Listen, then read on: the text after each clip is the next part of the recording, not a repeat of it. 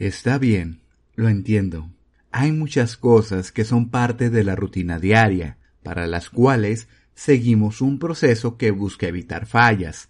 El problema es que aun cuando sigues un paso a paso, cuando no pones atención a lo que haces, no tienes la certeza de hacerlo bien. Por eso, el día de hoy vamos a dar un repaso al proceso que debes seguir para acoplar tu camión o desacoplarlo según lo necesites. Hola, soy Sergio Alanís. Bienvenido a Amapod, el podcast de Amatroc. Comencemos.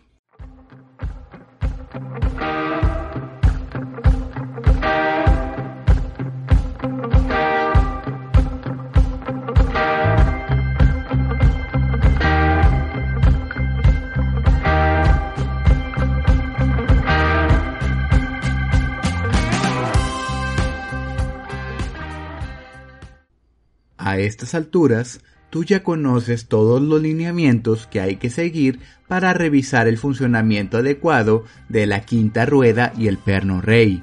Si no te lo sabes, te recomiendo revisar nuestro episodio de hace dos semanas, selección y cuidados del perno rey. Siempre que vayas a hacer cualquier cosa, especialmente relacionada a tu vehículo pesado, debes considerar las medidas de seguridad son muy sencillas. Debes tomarte tu tiempo para asegurarte de que los componentes están en buen estado. Esto incluye que la tornamesa, el perno rey y la quinta rueda no tengan deformaciones ni movilidad. Verificar que el cerrojo de la quinta rueda funcione correctamente, se encuentre abierto y que todo esté bien lubricado. Coloca topes al remolque para evitar que ruede especialmente si la superficie no es plana. Retira todas las obstrucciones y busca apoyo. Nunca está de más contar con un poco de ayuda. Ya que revisaste que todo está en orden y no hay nada que te pueda causar problemas, puedes proceder en este caso a acoplar tu camión. Esto lo haces en cinco pasos. 1. Alinear el tráiler con el remolque. Aquí solo toma en cuenta que las llantas del tráiler deben estar alineadas con las del remolque. Quizás llegues a quedar un poco fuera de la marca, pero el diseño en U de la quinta rueda va a ayudar a darte margen de error al momento de acoplar. 2. Confirma que te hayas alineado correctamente retrocediendo tu camión hasta el borde anterior del remolque. Si todo está bien, Continúa retrocediendo el camión hasta que la quinta rueda esté debajo de la pista del remolque. Si la altura es correcta, la pista debe quedar a la mitad de la inclinación de la quinta rueda. 3. Aplica el freno de mano. Coloca la transmisión en neutral, baja del vehículo y conecta los cables de aire y eléctricos al remolque. 4. Regresa al camión y retrocede hasta que se enganche el perno rey y la quinta rueda. Un paso que pudiera realizar y que dependiendo de la empresa es obligatorio o no, consiste en bajarte nuevamente del camión, colocarte detrás de la quinta rueda y asegurarte que el cerrojo haya cerrado. Y es todo. Liberas los patines, limpias residuos que se encuentren en ellos, aseguras la manija, retiras los topes y puedes lanzarte al camino. Como ves, el proceso es bastante sencillo.